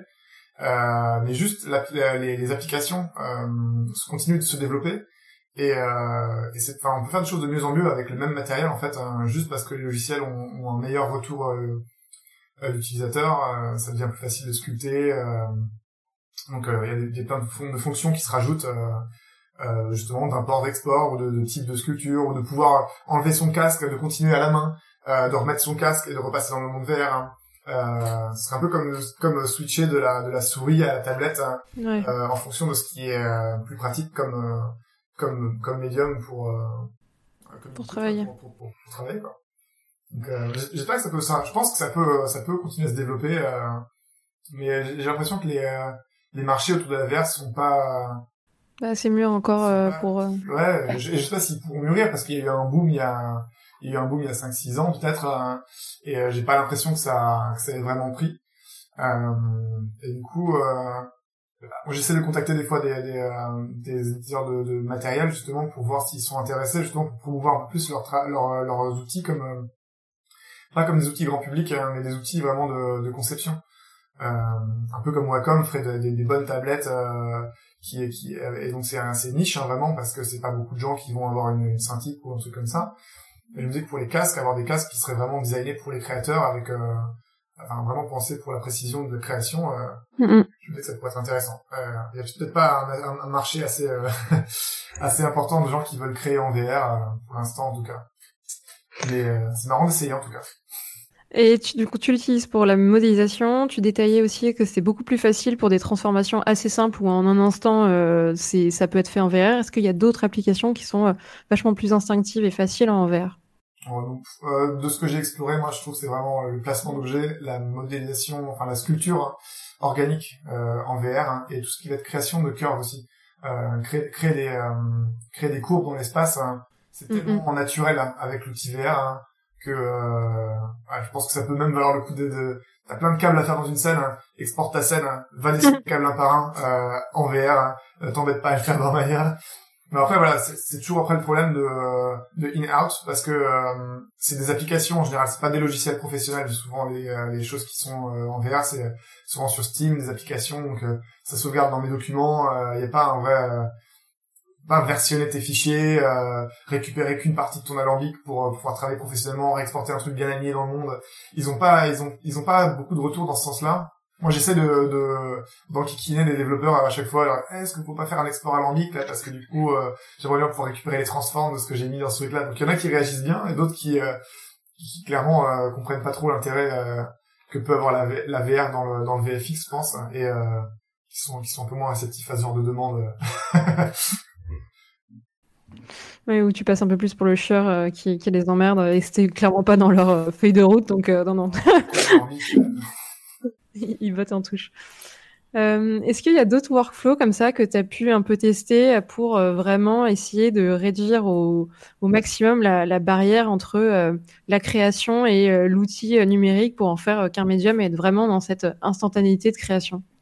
Bah, le, scan 3D, je trouve c'est vraiment un truc super cool pour pour les créateurs parce que tu peux aujourd'hui maintenant prendre ton téléphone portable, faire une cinquantaine, centaine de photos d'un sujet fixe, en, en, en faire un en faire un, un mesh 3D euh, et après euh, si tu connais tous les outils de la chaîne euh, les passer dans des brush retoucher refaire des UV les repasser en substance pour, pour faire des textures donc ça c'est chouette parce que du coup il y a vraiment le côté capture du capture du réel qui qui apporte aussi du coup une, une touche d'analogique parce que il y a toujours une une, irrégularité et il y a un naturel que, qui, qui, est dur à reproduire à la, à la main en fait. Euh, quand tu captures, alors qu'une machine finalement est presque plus sensible qu'un humain pour retranscrire la, pour retranscrire le réel parce qu'elle est, elle est objective et du coup euh, elle retranscrit enfin la, la, la, réalité crue et euh, ça je trouve ça fait des, ça fait des choses assez intéressantes hein. et, euh, et donc après de les intégrer dans le reste du dans, dans le reste du, du workflow et euh, ça c'est ça c'est un truc que j'aime beaucoup et euh, autrement tout ce qui va être modélisation procédurale aussi parce que du coup il euh, y a moyen de, euh, de, de générer des règles de des règles de répartition d'objets ou des règles de, de transformation d'objets euh, de manière procédurale qui vont donner des, résultats différents en fonction de ce que tu vas mettre dedans. Et tu peux te faire surprendre du coup par parce que le logiciel va faire hein, si tu lui as donné les bonnes règles si tu lui as donné les les bonnes les bonnes entrées quoi. Donc ça c'est des choses qui sont intéressantes à expérimenter aussi. Euh, moi j'aime moi j'aime bien toutes les j'aime bien toutes les techniques euh, en vrai toutes les techniques différentes ont leur ont leur lot de leur lot d'intérêt quoi. Donc euh, les moteurs de rendu GPU ils sont intéressants parce qu'ils sont ils sont rapides. Les moteurs CPU ils sont intéressants parce que on peut leur mettre tout tout ce qu'on veut en, polygone en texture ils, vont avoir un rendu physique du coup on peut expérimenter juste avec tiens si je mets juste une lampe ici et que je laisse faire le travail à la GI par exemple quel type d'illumination ça va donner ou euh, et donc le côté plutôt euh, bruit de force euh, qui qui peut du coup délester l'artiste de savoir ce qu'il ce qu'il faut faire pour que ça ait l'air réaliste finalement. Euh, et après, à, à, à l'exact opposé, il va y avoir euh, les moteurs de, de, de, jeux vidéo temps réel où, où, là, du coup, tout est fake, tout est tout est euh, tout est à construire un peu. Il faut donc pour faire une image réaliste là-dedans, il faut savoir ce qu'on veut dès le début parce que c'est pas le hasard hein, de du, du, moteur de rendu qui va te faire une belle image. Il faut, vraiment savoir où tu veux aller. Donc, euh, je trouve que chaque chaque euh, chaque médium a son euh, a son lot de contraintes et de et d'avantages qui fait que bah, ça, ça, ça, ça appelle des visuels différents aussi en général. Et euh, c'est c'est inspirant de, de, de tester chacun de ces trucs là hein, à chaque fois. Euh, tu parlais d'Unreal en, en début euh, de, de, conversation. Tu es en train en ce moment justement de tester et de voir où, où ça t'amène en termes d'artistique? Ah Ouais, les deux, euh, techniques et artistiques toujours, c'est toujours les deux un peu mélangés. Là, je regarde un petit peu Unreal parce que bah, tout le monde fait que de parler de ça. Donc, euh, à un moment, tu t'y mets. Toujours un petit peu, pas, pas réticent, mais euh, je sais que le genre d'image que je fais en général, j'aime bien avoir des, euh, des gros rendus en grosse définition pour pouvoir faire des, enfin pour pouvoir imprimer des images papier. Euh, du coup, le temps réel et le côté un peu pas fini des images, hein, ou alors euh, où, on, on, satisfait finalement de 80% de la, de la finition, euh, me, me, me parlait pas trop trop, mais je me dis bon, le, le, côté temps réel quand même quand on voit des breakdowns de gens qui fabriquent des décors euh, sur Unreal, là, je trouve c'est toujours assez impressionnant ce qu'ils arrivent à à faire comme à faire des mondes qui ont vraiment qui donnent l'impression d'être ouverts vraiment des, des mondes qui, qui ont pas ce côté fini qu'on a quand on fabrique un, un cadrage juste pour un, pour un film. Enfin, ceux qu'on fait de l'environnement, par exemple, euh, seront sûrement ce, ce sentiment qu'on a quand on, fabrique un, un, film, enfin un cadrage pour un film, et on sait qu'il y a rien. Enfin, tu regardes à gauche, à droite, plus rien. Quoi. C'est, c'est, c'est le, c'est le néant. Et on, donne l'illusion que dans ce cadrage-là, on a créé un monde sans fin, mais c'est pas vraiment un monde sans fin. Alors que dans dans Unreal, hein, le côté temps réel, hein, le côté justement où on charge un peu moins la scène finalement où on fait des on fait des triches un petit peu pour optimiser le, le, poids des scènes fait qu'on a plutôt, plutôt tendance à imaginer le monde euh, comme un monde ouvert hein, et on se on s'arrête pas forcément sur un cadrage euh, donné. Euh, c'est une, une, façon de construire assez différente aussi.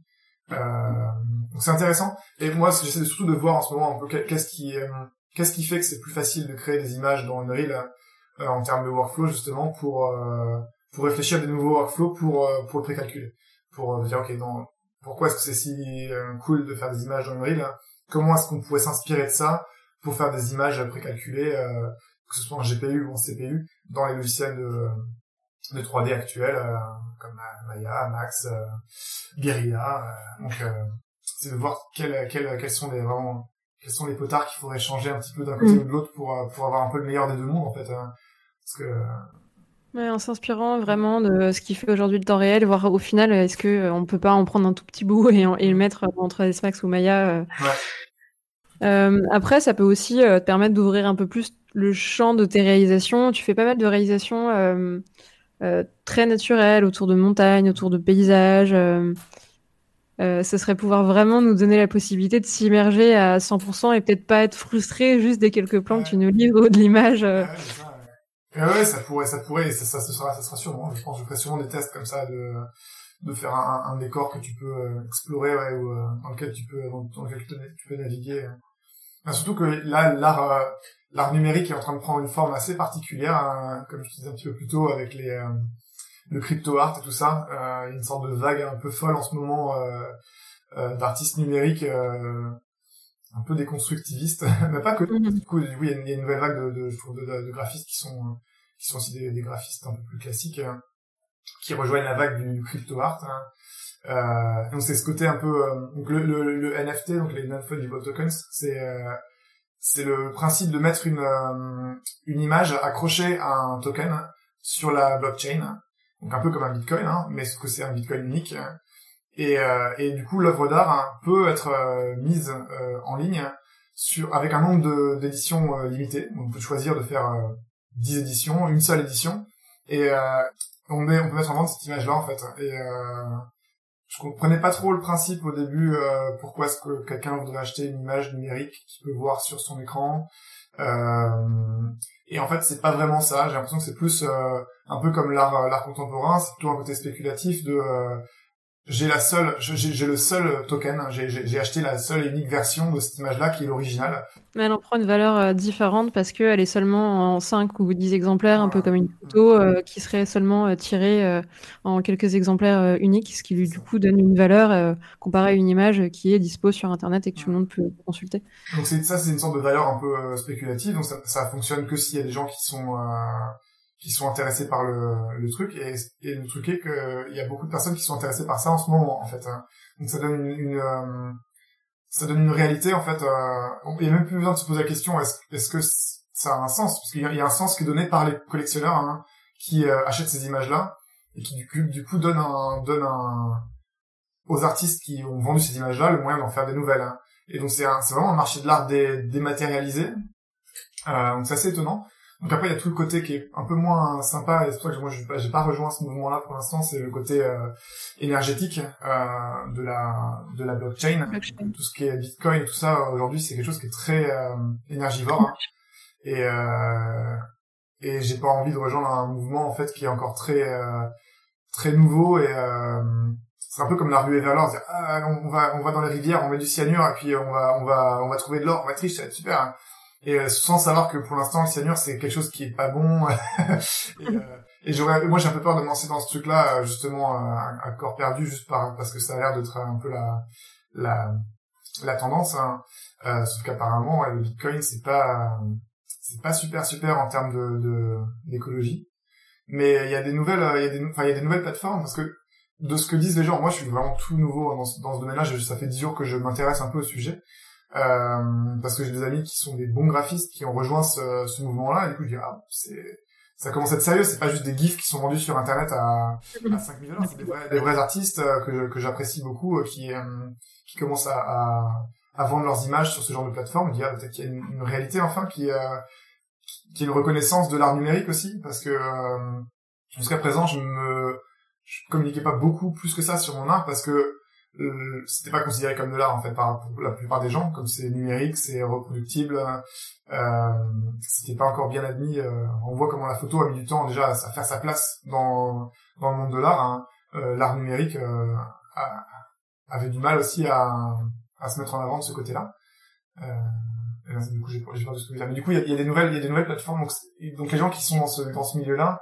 euh, ont l'air de dire que le, la, crypto-monnaie, tout ça, c'est le futur. Le, tout ce qui est euh, argent physique, c'est c'est euh, c'est amené à disparaître. Hein. Et, et donc du coup, ce système-là, il va forcément se se développer euh, et se rationaliser, j'imagine, euh, pour devenir moins énergivore, parce que ça, ça coûte cher en fait de toute façon à, à entretenir. Hein. Et c'est pas c'est pas dans l'intérêt ni des utilisateurs ni des des, des créateurs hein, de, de, de, la, de, cette, de ces monnaies-là, d'avoir un, un, un, gros bousin qui, qui soit super lourd à, à faire fonctionner. donc il y a des nouvelles optimisations qui arrivent bientôt sur, euh, sur ces blockchains justement, qui sont censées réduire par euh, plus de 100 fois l'impact écologique qu'ont euh, ces plateformes-là pour l'instant. Et donc j'observe, j'observe un petit peu le mouvement. Je me dis tiens, est-ce que, est-ce que ça pourrait devenir intéressant du coup une fois que c'est, une fois que c'est plus un, un, gros problème pour l'environnement de passer sur de l'art numérique euh, vendu en ligne comme ça. Donc euh, c'est un peu paradoxal parce que du coup moi j'essaie toujours de d'effacer la la la, la entre l'art l'art l'art traditionnel et l'art l'art numérique et d'un coup se embrasser ce médium là de, de, de vendre des images sur la blockchain c'est complètement numérique. Il y a pas plus y a pas plus digital hein, mais en même temps j'ai l'impression que c'est assez concret quand même hein, aujourd'hui. Enfin genre si tu vends une image imprimée euh, sur un site internet par exemple ou sur dans une galerie euh, t'as aucun moyen de savoir quelle est la vie de cette image-là. Elle, elle, va partir chez la personne qui l'a acheté. Euh, si t'es un artiste reconnu, elle peut, être revendue après, t'en sais rien. Euh, là où sur la blockchain, ton image est vendue une fois, tu, tu sais à qui elle appartient et tu vois si elle est revendue, tu, tu peux suivre la, vie de cette image-là. Donc c'est euh, c'est étonnant de, de virtuel et de concret en même temps. c'est quasiment aussi concret que c'est virtuel. Donc c'est c'est un peu oui.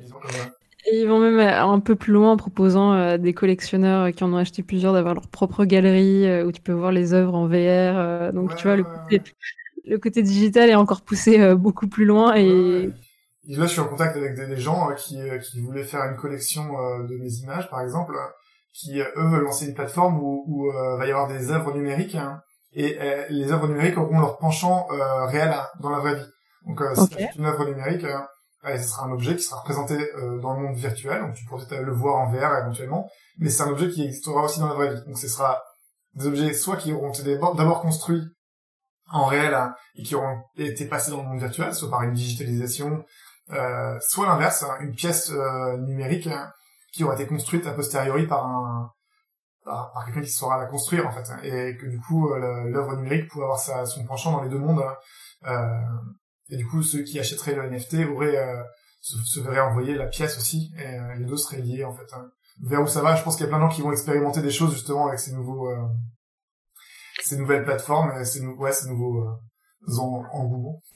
Quand tu dis la pièce, je suis pas sûre de comprendre. C'est-à-dire qu'une œuvre digitale, euh, si c'est une sculpture, elle va être euh, vraiment euh, matérialisée en objet 3D. Tu vas avoir l'impression d'avoir la sculpture devant toi, ou c'est juste une impression comme une photo dans un cadre et. Ah non, non, là, ce serait vraiment, là, ce serait vraiment, ce serait vraiment. donc, tu pourrais avoir l'image numérique. Hein. Tu mm. pourrais avoir la, en VR, hein, tu pourrais avoir le vrai objet 3D, mais tu pourrais aussi avoir un, dans le monde réel hein, une reconstitution physique de l'objet en fait quelqu'un qui aurait reconstruit par exemple une de mes sculptures, hein, euh, tu aurais un objet euh, physique qui ferait soit à taille réelle, soit une, miniature, hein, et tu aurais euh, son penchant VR, et tu aurais peut-être un rendu, un rendu euh, photographié finalement de cet objet-là. Soit ce serait une photographie du vrai objet, ce serait une photographie euh, virtuelle. Moi, les images que je fais souvent, c'est des photographies de mes sculptures numériques en fait. Donc je fais une sculpture numérique, hein, sauf que l'image que je mets, c'est une photo de ma sculpture numérique. donc c'est un c'est un cadrage que j'ai choisi, c'est un éclairage que j'ai choisi et je fige, euh, je fige dans cet état-là en fait. Hein. Il pourrait y avoir les trois, les trois déclinaisons possibles. Déclinaisons possibles. Je sais pas du tout vers où ça va. Je pense que tout le monde va, va encore expérimenter avec ce, ce médium-là. C'est, c'est marrant en tout cas d'observer ce monde-là. C'est vraiment bizarre hein, parce que du coup, quand on commence à regarder un petit peu les, les sites de, qui vendent des NFT, euh, il y a des images euh, où vraiment le l'aspect esthétique n'a vraiment aucun rôle dans la, dans la valeur qui est attribuée à l'image. Hein.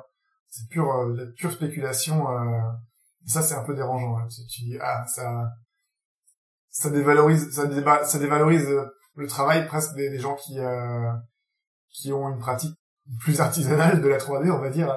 Euh, mais non, ça c'est l'art conceptuel. Hein. C'est un grand c'est un grand débat, je pense, euh, qui existait avant euh, avant l'art numérique déjà. Mais, mais ça montre, euh, mine de rien, que le digital et, et, et la 3D va peut-être pouvoir s'imposer ces prochaines années comme vraiment euh, un art à part entière et un peu plus reconnu, pas seulement euh, dans le milieu, mais auprès d'un plus grand public où monsieur et madame tout le monde pourront acheter bah, une œuvre d'un artiste qu'ils adorent et qui ils ont peut-être jamais rencontré et qui sera seulement numérique, consultable sur un ordinateur, leur télé ou, ou peut-être des écrans qui seront juste faits pour ça, pour présenter leurs œuvres digitales. Mais ça, ça va forcément arriver parce qu'en fait, on voit même des courants artistiques émerger dans la 3D en fait. Hein. Et c'est pour moi c'est la preuve que que la 3D n'est juste qu'un outil parce que si tu commences à avoir différents courants artistiques avec le même outil, euh, c'est bien la preuve que c'est juste la continuité de c'est la continuité en fait. L'art continue d'avancer c'est juste c'est juste un outil de plus qui fera sa place dans l'histoire de l'art d'une manière ou d'une autre euh, avec différents courants. Même on voit tous les, les tout ce qui va être les motion designers plutôt, tu vois des gens qui vont plutôt euh, des illustrateurs, hein, des gens qui vont travailler plutôt pour euh, pour les jeux vidéo. C'est des, des, des, univers graphiques à chaque fois qui ont leur identité euh, propre, assez, assez identifiable. Hein. Mm, mm. Et, leur code euh, lié un peu à la discipline, après, ce qui est aujourd'hui un peu frustrant, c'est peut-être que ça évolue pas assez vite et que dans chacune des disciplines, on a le temps de voir 150 images qui se ressemblent un petit peu et tu sens le, le copier-coller. Euh... Peut-être que les impressionnistes, ils en avaient marre aussi à l'époque quelques-uns qui, qui ont fait leur place, mais euh, peut-être que tout le monde faisait la même chose à l'époque. Ah, impressionniste, c'est trop cool. Et du coup, tout le monde faisait des tableaux de la même manière, et en fait, il y en a que quelques-uns qui sont restés. Euh, mais euh, il devait sûrement y avoir un engouement hein, dans les ateliers à l'époque aussi autour de style. Je pense que c'est juste la façon dont euh, aujourd'hui l'image est, est répandue à une vitesse folle. Hein. L'inspiration et la, la, la, copie se fait se fait à une vitesse aussi incroyable. Hein. C'était euh, mine de rien le, le, but de ces euh, crypto euh, crypto œuvres de pas pouvoir faire de copie et que l'œuvre reste reste unique parce que ça reste quand même un énorme fléau où bah c'est un, très vite un copier-coller sur ton ordinateur enregistré et tu l'as quoi. C'est intéressant parce que l'autre jour par exemple sur Nifty Gateway, hein, c'est une des grosses plateformes là où il y a Beeple qui a, qui a, vendu ses images pour 65 millions de dollars. Il y a un artiste qui a, qui a fait une vente, hein, alors il a vendu une image à 100 à 100 000 dollars. Hein, euh, et ils ont dû annuler la vente, ou je crois qu'ils ont ils ont arrêté ou ils ont repoussé la vente parce qu'ils se sont rendus compte que en fait cet artiste-là faisait des quasi, alors c'était pas des copier-coller, il refaisait des images vraiment euh, uniques, mais quand tu comparais ses œuvres aux œuvres d'un autre artiste euh, spécifique, il faisait des il côte à côte où tu voyais deux images et tu dis ah oui, c'est quand même plus que fortement inspiré. Euh, et du coup c'était un peu le premier euh, on va dire, de, de l'art numérique euh, reconnu sur sur ces plateformes-là, alors que du coup, la plupart du temps, il y a des gens qui vont faire un, un dessin sur Paint, et ils vont le mettre sur Nifty Gateway et ils vont ils vont le vendre à 5000 dollars. Hein.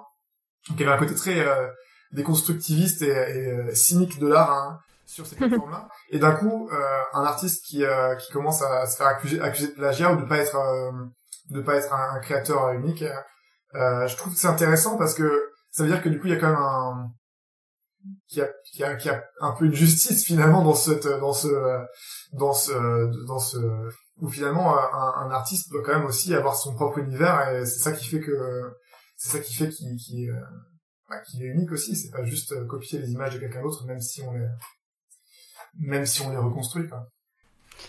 Euh, ça va me permettre de faire la transition euh, vers euh, ton univers et on conclura le, podcast là-dessus. Tu t'explores pas mal des environnements, des corps que tu resculptes pour au final leur faire un peu un objet et c'est pas juste un, corps qui est scanné de chair et d'os. quels sont des sujets qui tiennent en plus, encore plus à cœur? Donc là, on a parlé de, de l'environnement, des corps. Est-ce qu'il y en a d'autres que tu as encore envie de traiter dans de futurs projets perso?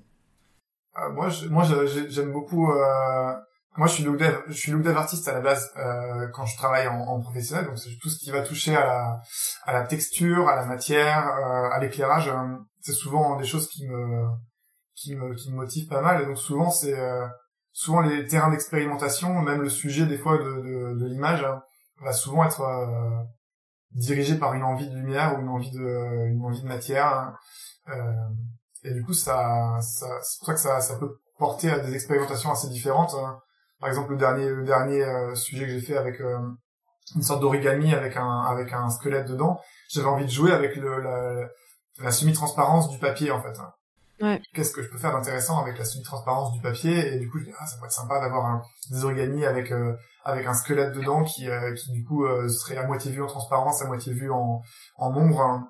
Et et là c'est vraiment la matière qui a qui a qui a dirigé mon choix de mon choix donc c'est c'est le point de départ après il y a toujours une recherche de une recherche de d'esthétisme, de sensualité, je pense quand même dans, dans mes images. J'ai pas envie de j'ai pas envie de faire des images qui soient euh, violentes ou j'ai pas envie de faire des images qui soient euh, pessimistes. Hein.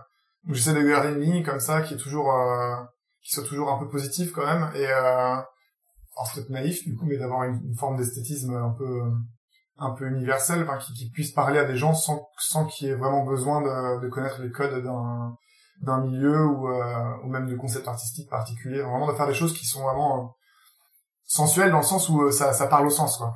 et vraiment, et vraiment que les gens puissent voir l'image et, en, et, en, tirer quelque chose. Et ça commence à marcher un petit peu. Il y, a, il y a des, je pense qu'il y a des gens qui qui sont pas du tout familiers avec la 3D et qui, qui apprécient quand même mes images. Ça c'est ça ça me plaît pas mal quand quand j'arrive à voir qu'il y a des gens qui justement qui qui se demandent pas comment est-ce que c'était fabriqué, qui aiment juste l'image euh, ou des fois, euh, des fois là c'est plus là c'est plus par amour propre, mais que qui, qui disent ah est-ce que où est-ce qu'on peut trouver cette sculpture et tout. Euh.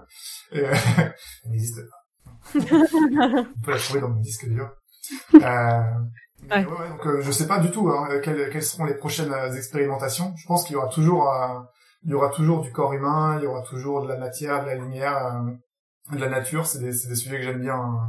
c'est des sujets que j'aime bien expérimenter parce que bah on les euh, on les vit on les vit tous les jours quoi on les on les on peut les explorer nous-mêmes aussi donc ça ça nourrit pas mal euh, ça nourrit pas mal euh, l'inspiration hein. tu te balades tu vois c'est le printemps tu vois un, un, un, cerisier en fleurs tu vois la lumière qui joue dans les dans les pétales t'as des t'as des t'as des rebonds de lumière complètement incroyables dis, ah ça pourrait être chouette de mélanger ça un peu la nature avec avec de l'art procédural et, mixer les choses ça, ça peut vite le, le, dernier, le dernier par exemple, euh, les grands arbres blancs euh, sous euh, sous la neige là avec le, avec la petite forêt qui pousse dessus.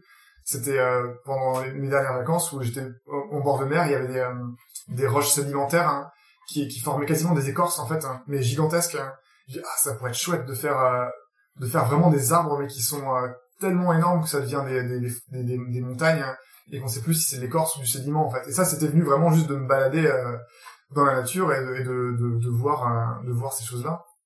Et d'ailleurs souvent quand je commence un projet en 3D inspiré par la nature ou par le, le, monde réel, je me rends compte souvent en cours de projet qu'il y a des choses qui sont encore plus folles que ce que je peux imaginer dans mon univers euh, virtuel en fait.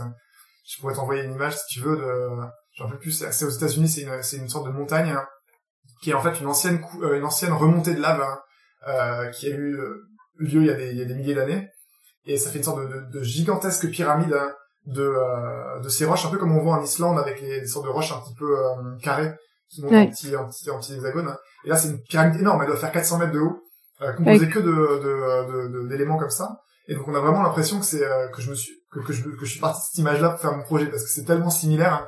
Et j'ai trouvé ça en cours de projet. Je dis ah trop fort. Hein. La, nature a fait a fait a fait bien plus fou à chaque fois.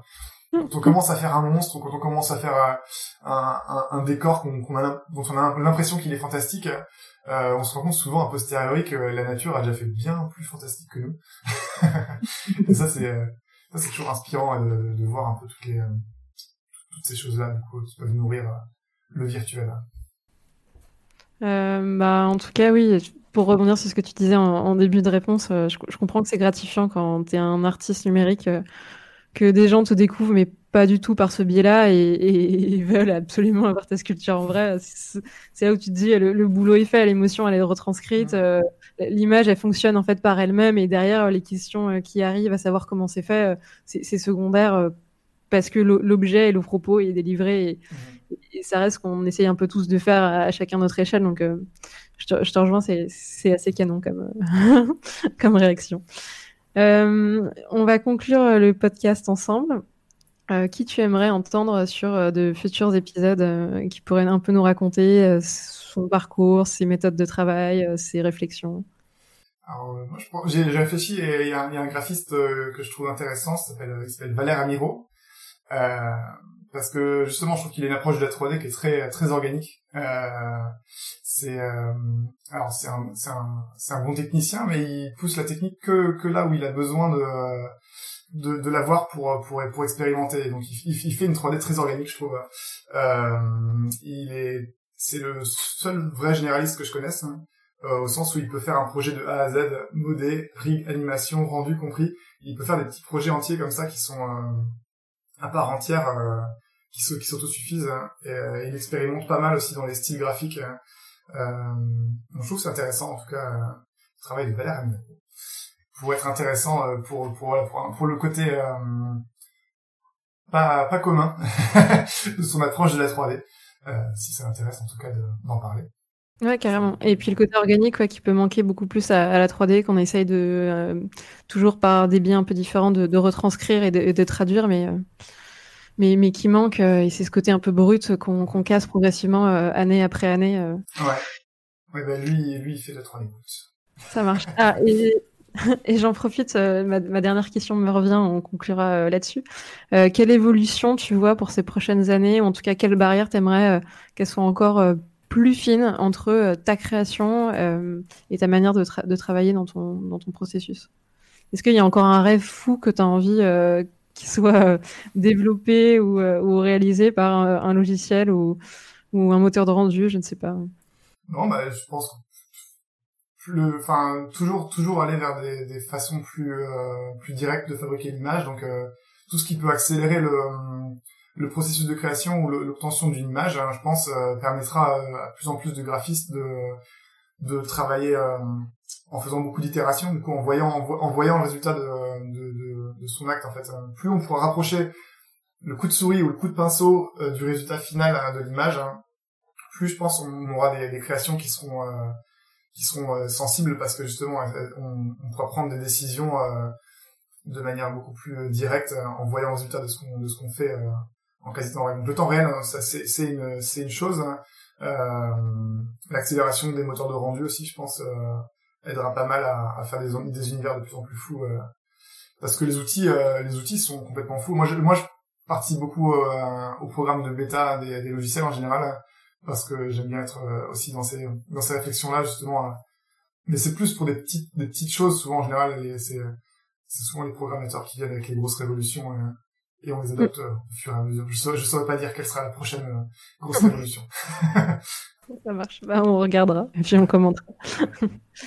Merci en tout cas pour ton temps, euh, Jean-Michel, pour toutes ces réflexions et puis nous avoir un petit peu partagé ta manière de travailler, d'aborder chaque nouveau sujet. et puis tu foisonnes d'idées et, de, et, surtout de bonnes idées. Donc c'était un, un, vrai plaisir. Bah, merci Sandrine d'avoir pris, de m'avoir interviewé. Merci Dorian aussi d'avoir d'avoir suggérer, suggérer l'idée. C'est ça. De, parler de tout ça.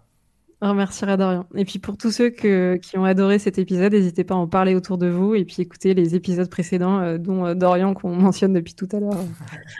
oui, épisode très intéressant. et puis à la semaine prochaine. Bye bye. Au revoir.